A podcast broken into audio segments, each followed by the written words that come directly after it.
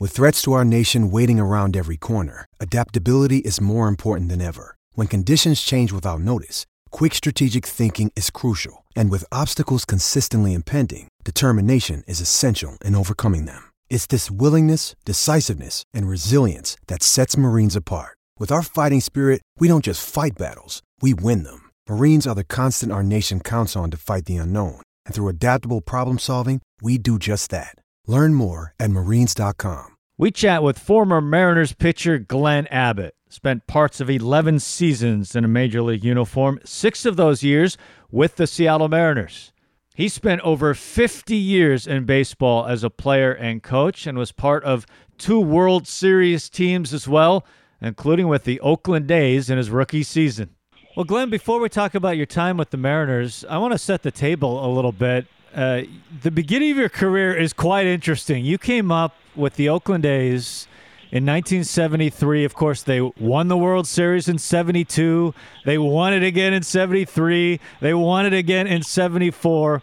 What were those early days of your career like with the dynasty of the Oakland A's in that time? It's funny because here I was a kid coming from Arkansas, so I never, you always wanted to play baseball, you know, and when I got to the big leagues, I was um, the first year I got called up, went up in '74.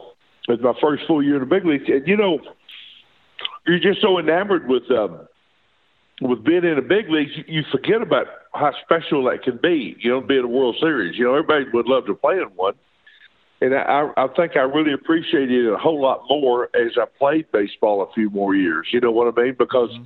you do it your first year, you're so excited about being in the major leagues, you do, you you forget about the uh, everything else. You, I mean, it's just it's like a World Series every day for you, you know. So I think I just got caught up into that, and I never really got a chance to appreciate it till later. And then playing with guys that had great careers that never got a chance to play in the big leagues, you know.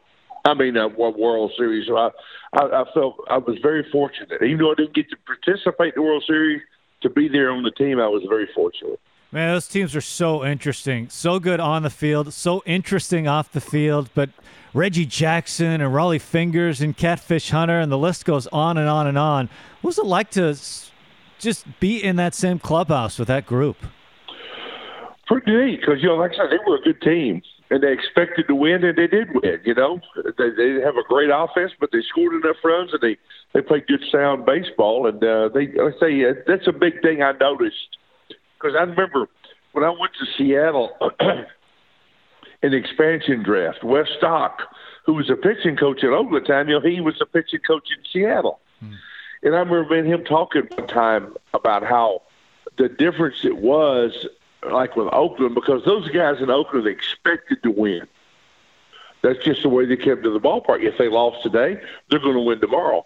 Well, when I come to Seattle, there's so many young guys that's never been in the big leagues hardly at all, if any, and all that kind of stuff. They were just tickled to be there. You know what I mean?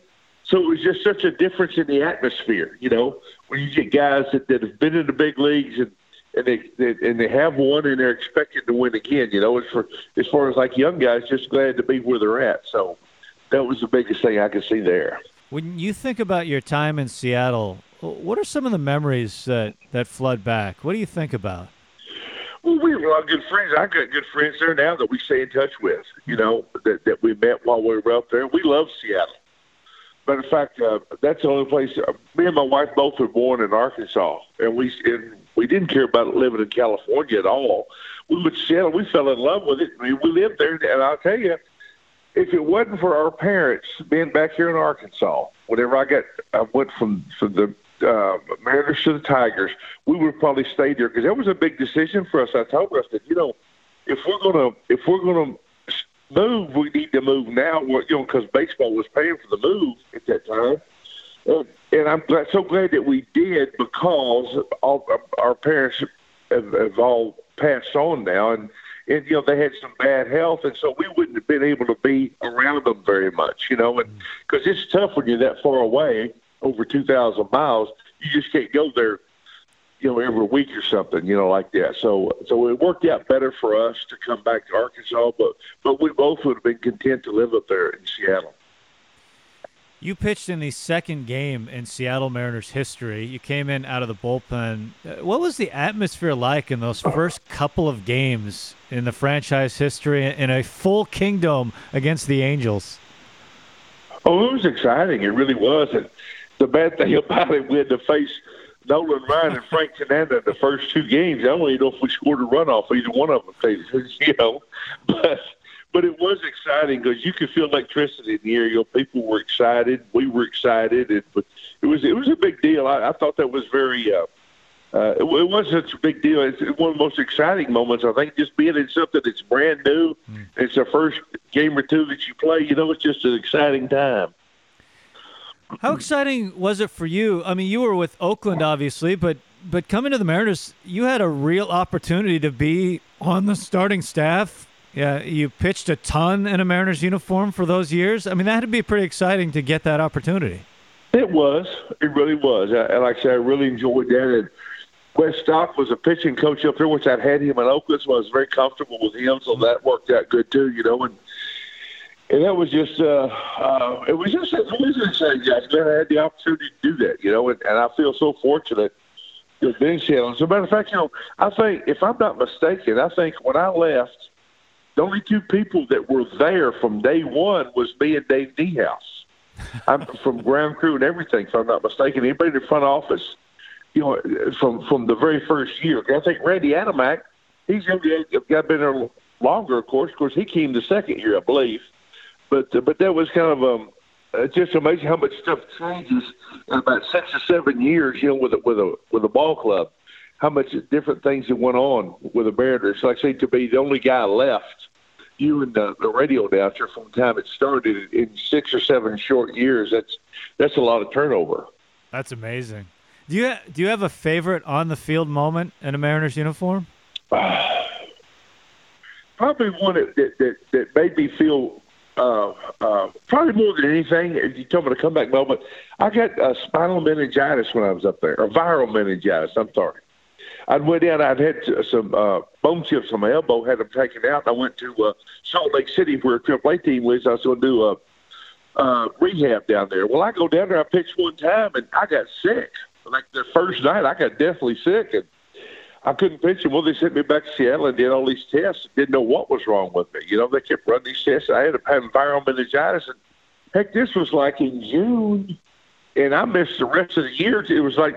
Uh, before I ever came back, and even starting the next year, I wasn't able to do anything. So, and I was able to come back. I made, uh, uh, and matter of fact, I pitched really good. I remember Rene Lachemann was a manager, and he told me he called me and says, "Well, you need to find out if you can you still pitch or not." You know, because I went through all this. I lost a lot of weight and all that stuff, being sick, and so it worked out good. I had a good game, and so everything was really good. I think that one really kind of stood out to me. I'm looking at that year. It's amazing. Uh, 83. You pitched. You started 21 times for the Mariners that year, and you walked 22 guys. You just you never walked anybody. Well, yeah, that's kind of the name of what my game was. Is not walking many people. You know, just throwing a lot of strikes, and uh, sometimes I threw too many strikes. If you know what I mean. But but, but that's just the way I had to pitch. You know, I didn't have that overwhelming stuff. I was a strike thrower and and uh, that's what I did. I got to ask you about a game you pitched in Oakland. Uh, you were part of the first four pitcher no hitter in baseball history. It was a game that Vida Blue started. What do you remember about being part of that no hitter? That game, it was the last game of the year, 1975, I believe. And we were playing the California Angels at home. And it was predetermined when the game started because we're going to play in the playoffs. They're going to play uh, uh, Boston in the playoffs. And Vida Blue was going to pitch five innings. I was going to pitch a sixth. Paul Lindblad the seventh, and Rollie Fingers the eighth and ninth. It's scripted out, just like a spring training game, you know. And so that's when we started the season. Here, when we started the game, man, here we go out there and Vida threw. He just blew them away for five innings. There was nothing close. I remember Alvin Dark had talked to him, or, or Tanner, I forget who the manager was at the time talked to uh, Vida about, you know, how you going to know there's something special. And Vida said, no, we're staying with our game plan. We're going to do, you know, we're getting ready for the playoffs. this is just another game. So I pitched the sixth inning. I remember saying, "Oh, please, Lord, don't let me give up the hit," you know, because I knew what was going on. And, and next thing you know, we go through it. And like I said, they didn't get any hits. It ended up being a record of some kind of that was pre-scripted, you know, before the game ever started. And I didn't know it'd be ended up being such a uh, uh, a, a big game, you know, to have a four-man no hitter. So it, it was kind of funny about that. Who was the toughest hitter that you faced? George Brett, I thought. There was a lot of good hitters that you faced, but George Brett seemed like he was he could whatever they needed. George Brett would rise to the occasion. If they needed a, a double, he could do it, or, or a home run. You know what I mean? Yeah. It seemed like he arose to the occasion. And he's a guy that didn't want to be facing with Ben Basin when you had to pitch to him. It's amazing how you started your career with World Series winners with Oakland, and you, you ended your career with a World Series winner in Detroit. I mean, that was a really good team that you ended with. It was. It was. I wish I could have stayed with the whole way, but you know, I they ended up letting me go in the the, the, the very last of August because they wanted to get another let, get a left-hander in the bullpen, another one, and they ended up uh, getting another left-hander. But but I enjoyed my time in Detroit. That was a good team. It was a very good team. You know, it was a team that started out thirty-five and five. Mm and it was just incredible how good a team that was. It seemed like they were clicking on all cylinders from the time the season started, and he just kept on through right through the World Series. It was a that's that was an amazing team there. You get a chance to be on a World Series team and end up on a World Series team, and so many people never get that opportunity, you know, to even play in the playoffs. It's something that always stuck to me in my mind. I remember when I was at Oakland in 1975, Billy Williams was on, was on our team. Finley had picked him up later in the year. He, he always seemed like he'd pick up some some uh, older players for the pennant racing, you know, through September. And I remember we was having dinner one night. There's six or seven of us out eating, and, and Billy Williams was, was there, and he was talking about he. And, and I, you know, everybody knew Billy Williams was a great player. I mean, he could have won probably a couple of MVPs if it wasn't for Johnny Bench. I mean, he had those type numbers, mm-hmm. you know, with Chicago. But he was just on a bad team, but he had he would have. You know, we knew he was going to be like a Hall of Fame type player. And I heard him say, he said, you know, I would give everything I've done this game to get a ring. And I never forgot that because, you know, there's so many people that have been great players in the game and never got an opportunity to get one. And there, there's one right there with Billy Williams, you know, and uh, it's, it's just, you, you, you, some people just don't appreciate that. And I remember, so ever since then, every time I've been coaching with a, a minor league club and and we have uh, we're in the playoffs, I'll bring that story up and tell the players that I said, you know, don't take anything for granted because if you're an A ball at AAA or wherever, getting a chance to win a ring is a special thing, you know. Of course, the pinnacle is the World Series, but but you can't take it for granted. There's a lot of people that's never won a ring playing the game. They played their whole careers, whether it be minor leagues or major leagues. So to try to keep focused and, and keep your eye on the prize, you know, wherever you're at. You mentioned Charlie Finley. What was it like being around Charlie Finley in those Oakland days?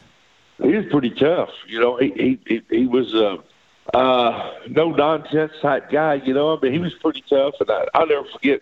I remember uh, when I was in AAA in 1973.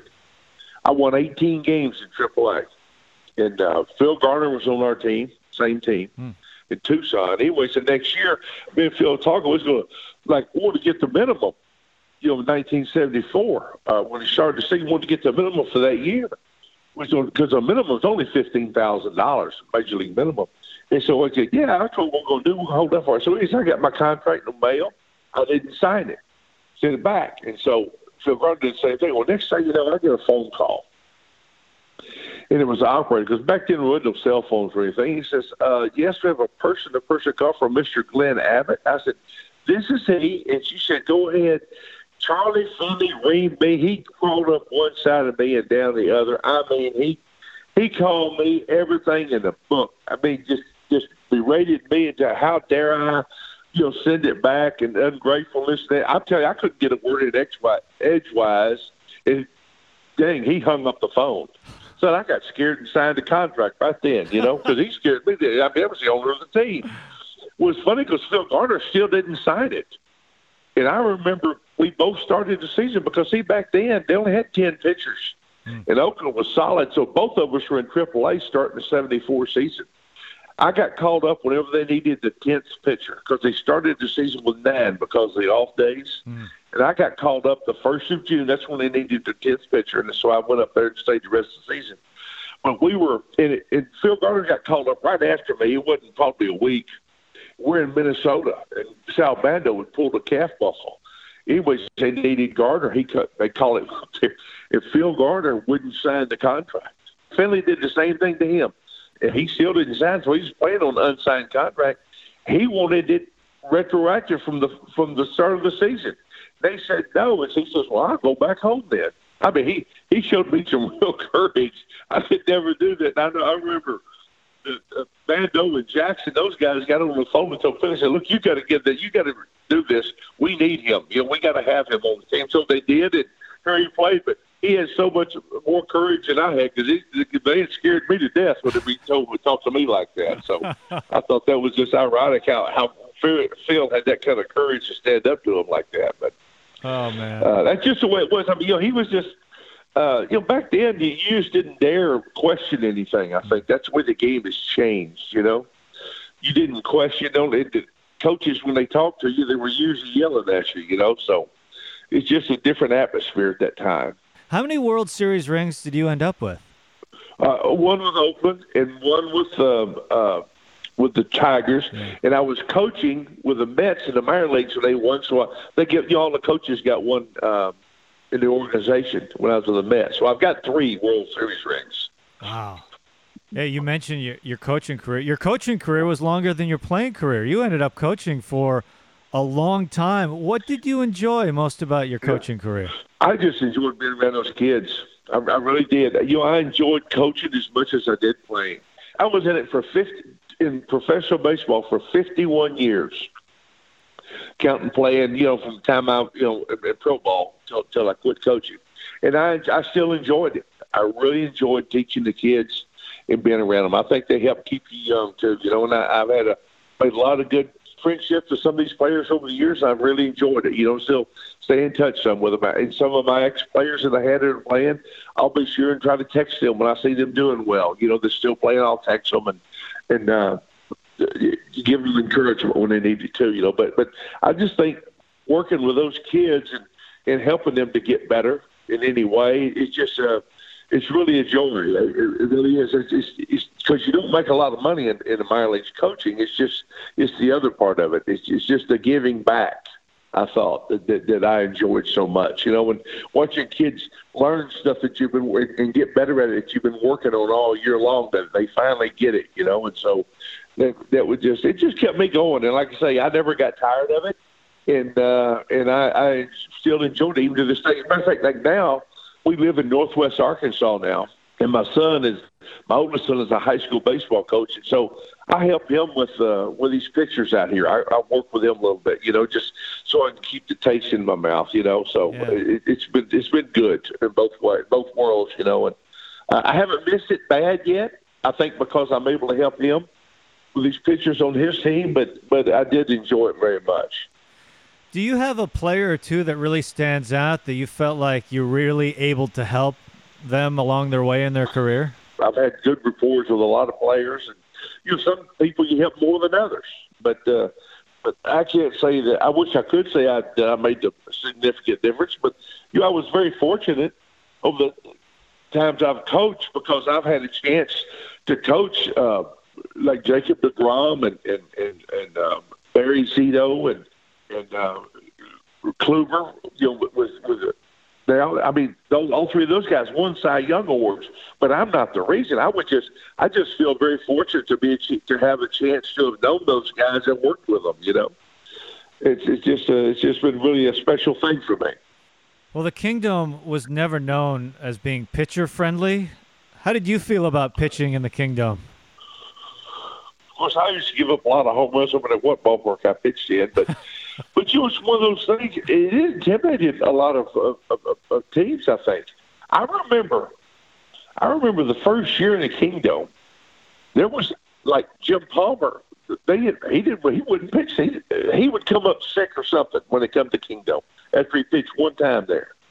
We always miss him. I remember one time Earl Weaver said he thought he had kingdomitis, you know, when he came in. He couldn't pitch. You know, he had a foot post on him. But but it, it was it was a tough place to pitch because see, it was only it was only like 355 feet to the power alleys. Most ballparks are 365, 375 to 380 in the power alleys. They were only 355 or 352, it might have been, to the power alleys, and that's short for for gap power. You know, 405 or 400 center was that's norm. But uh, but the balls flew out of that ballpark, and it was just incredible to me how you you don't like it and same with the AstroTurf because there wasn't many turf fields at the time. You know, I think we had one, and and then uh, Toronto had one. I think might be the only ones that. But you have to learn to adjust to it. That's just the way it is. You got to pitch.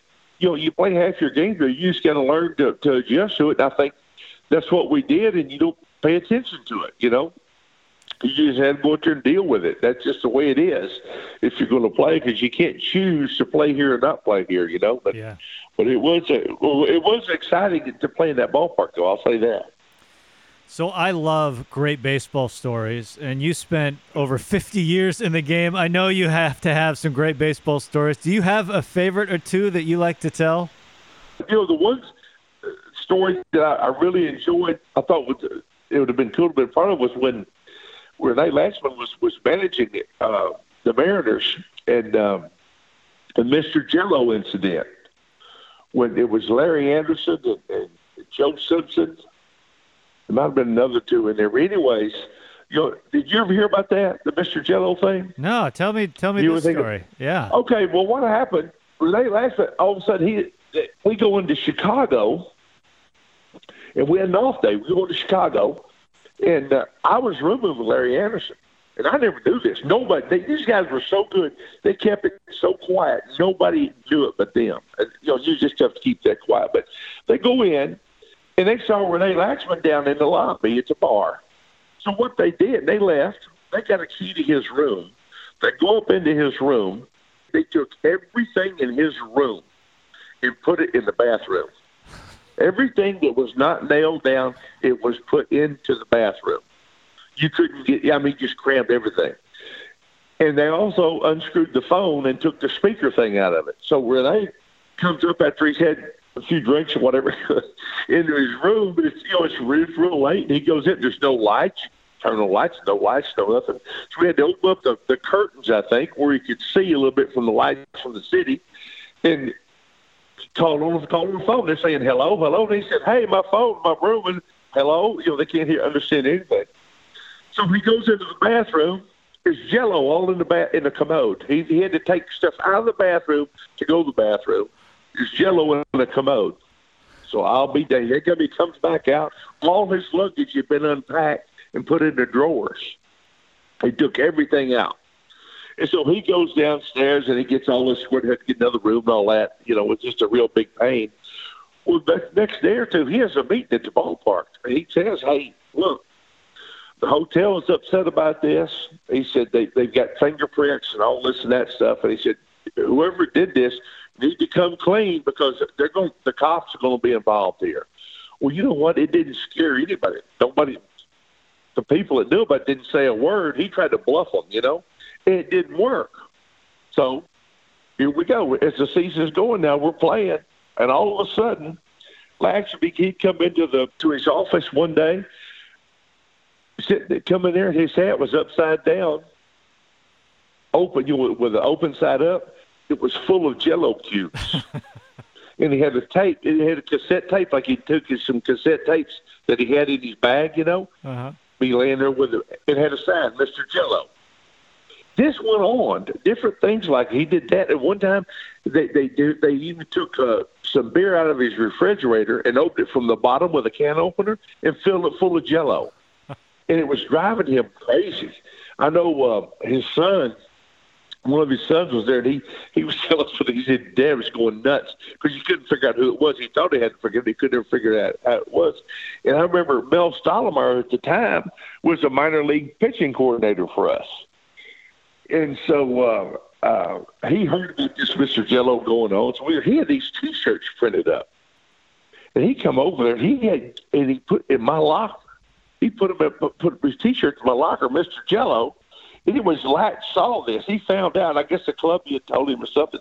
And Latch called me in the office, and he went. I mean, this was serious. He called me in the office and wanted to know what the deal was. I said, Latch, I have no idea. And he says, but he didn't believe it because I had this T-shirt. I said, look, I have no idea what this is all about. All I tell you, it's got it's a Stottlemyre T-shirt because they had had a Stottlemyre Sporting Goods on the front of it. It's what he had a sporting goods store in Yakima. Mm. Had Mr. Jello on the back, you know. And anyways, uh, he didn't want to believe me, and he finally did. And you know, it went on all year long, and nobody he never found out. I think we're closing the season out. It's either the last series or the next to last series. We're in Toronto, and we come in after batting practice and you have these tables and uh, like these cafeteria style tables in the uh, uh, in the locker room there, and everybody comes in after batting practice, and there's like three guys sitting back there with sacks on their heads. They had Mr. Jello out in front. They always had a deal in there, and they had sacks on. And How last you know who it was? It ended up being under the sacks was, was because they wanted to let him know who did it. The season's over. it was Simpson and him, and it might have been Tom Paciorek. I'm not mistaken. I, I can't remember. I know it was Larry Andersen and Joe Simpson for sure. It might have been Paciorek, but they were behind that table, and nobody knew till then who it was. We were just like last week because they kept it quiet. It's just, a, but that was one of the funniest pranks I'd ever seen. And to, to be able to maintain it throughout the year.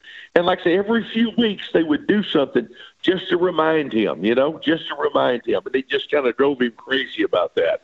But I thought that was that was a funny prank, and I know, and I never felt so bad in my life because Latch was, I mean, he was grilling me hard, and I didn't do anything. I was feeling bad. I didn't do anything, and you know, he just knew that I was part of it, you know, and he was grilling me, trying to get me to break, and I said, I can't break this. I don't know anything. So, but anyway, that was that's one of the funniest things I've seen happen at, at, at a ballpark like that. You know. You had such a, an amazing career as a player and a coach. What are you most proud of when you look back at everything you've accomplished? Mm. I'm just glad I was able to give back a little bit because I've I've loved the game so much. And that's all I would. I'm like any kid. When you're seven, eight years old, you've been playing the game and you love it and you go out there and play. And I was so fortunate to play and to play in the big leagues. And I was so fortunate to see I didn't even sit out a year, and I went back to coaching, and I enjoyed that as much as I did playing. I really did. And I remember people would ask me, you know, you want to be a big league coach? I said, you know, that would be great.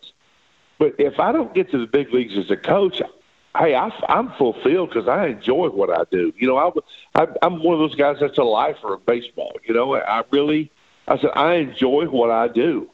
Uh, I enjoy being at the ballpark, you know, and so it, it's just been a, I've just been very blessed to do what I do my whole life. I feel like I've never worked at all. You know what I mean? Because what I've done is something I've always enjoyed doing. It's not a it's not a job for me. You know, I'm, I'm a type guy. I go to the ballpark every day at noon as a coach. You know, I'm there from noon to midnight every day, and and you know, I I just enjoy being at the ballpark. And so, but but as far as uh,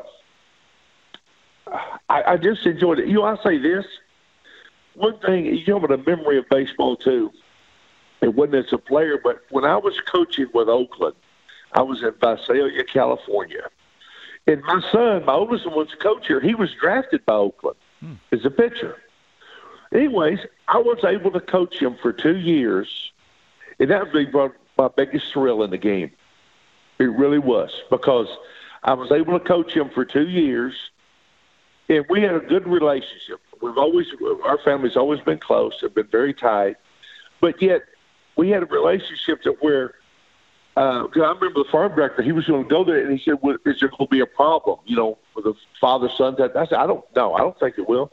And, you know, I've had a, a player I mean, one of the greatest compliments. Tell me he didn't even he didn't know that was my son. You know that we hmm. were related you know, of the course year because it, we kept it's very professional, you know, on the on the field. Wasn't say, hey, Dad, do this or that. I, I, yeah, I, we tried to keep all that all that professional, but but I enjoyed coaching him than anything. And you know, it's it's funny because you figure all the ball games I've seen and everything. When he pitched, I was a, well, I was a lot more nervous. I was I did, you know I was really nervous when he pitched, just because it's your son out there yeah. playing. You know, you want to see him do well and and all that stuff. But but that was that was one of the biggest things I think that in the game that that uh, that made a difference for me. I think that helped because I never got a chance to coach them, my kids when they were growing up because I'm I'm I'm coaching. I was playing baseball. Of course, they were more. They were little toddlers, but when they got big enough to play, well, I'm I'm coaching and they're playing. You know, so I don't get a chance to see them very often.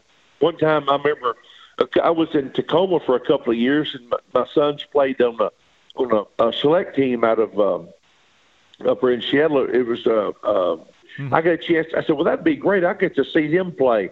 Well, they played almost as many games as we did. They're playing every stinking day, just about. I never got to see them play about two games, so I never got to watch any, watch them play or help them in that way. You know, so I got a little bit of that back.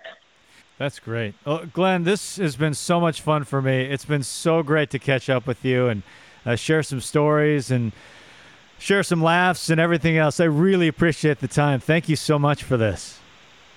Well, I, hey, I wish I had some more baseball stories to tell you. I just can't remember anything. You know, we're in Kansas City. We had an off day. The Chiefs played. You know, their their ballpark, mm. their stadium was right next to the to the Royal Stadium, mm-hmm. and several of us got tickets and went to the ball game. Okay, so the next day we're at the ballpark and we're down in the bullpen, and Rollie Fingers has binoculars that he brought with him because he went to the Chiefs game. He sat down there and we're down there in the bullpen, and he's looking around. I, I was with Oakland at the time. Chuck Tanner was the manager. Anyways, we're looking around up at, at, in the stands, or, or, or Rollie is down there, and you know, we're in the left field line down there. And it, all of a sudden, about the fourth inning, uh, we scored about two or three runs, something like that. And uh, Whitey Herzog manages Kansas City, but Whitey comes out to the mound. Umpires come out there. All of a sudden, here comes umpire down the bullpen and they, we had the binoculars, you know, just put them under one of the jackets laying on the on the bench. He come back and said, "Hey, you guys, you guys down there uh, got binoculars? Y'all look at fans?" I said, "No, we ain't doing nothing. no, we ain't got nothing going. on. Okay." He goes back. He goes back up there. All of a sudden, that didn't do Whitey Herzog. Here comes Whitey and all the umpires down there. They come down there and they start searching. Whitey walked Whitey walked in the in the in the bullpen right there, in, in the in the he pulled up his jackets, he pulled up and found those binoculars. he said, "Here it is, Exhibit A, the sheet, Exhibit A." And so they took some binoculars, you know, and we wasn't looking at any signs; they're looking at everything else. It was so funny. We went up there, nothing got happened, nobody got kicked out of nothing. So the next day, my wife got a she got a bunch of. There was in a little dollar store somewhere. She bought seven, eight pair of these little plastic binoculars. she said, you ought to take those to the ballpark and put you guys in the bullpen. I said, that's a good idea. I took them. So right before the game, I had all these binoculars. I put them all around my neck, like eight pair, and I walked in the bullpen and said, well, Chuck, I'm going to go on down the bullpen. He laughed. Oh, yeah, yeah. He says, hey, wait, wait. He says, go out to the dugout. And whenever they go up to take up the, the lineups up, be out there in the dugout, you know, where they can see, okay. I go down there, and I was up on the dugout and did that. And man, the people saw that they started booing and throwing stuff. Whitey was laughing. It was funny, you know. The umpire had all, and it was a picture in the paper the next day. The Kansas City paper had a picture of me with all these binoculars around my neck. You know, we weren't cheating, baby. It was just a fun thing. It was just funny how how it got it. And the, the fans, all they got all excited about it and booing and everything. You know, and we got so tickled at that, but. uh anyway, that's that's a good thing. I'm surprised I didn't remember that a while ago. Was I always like that. It was a funny story to be there and see that.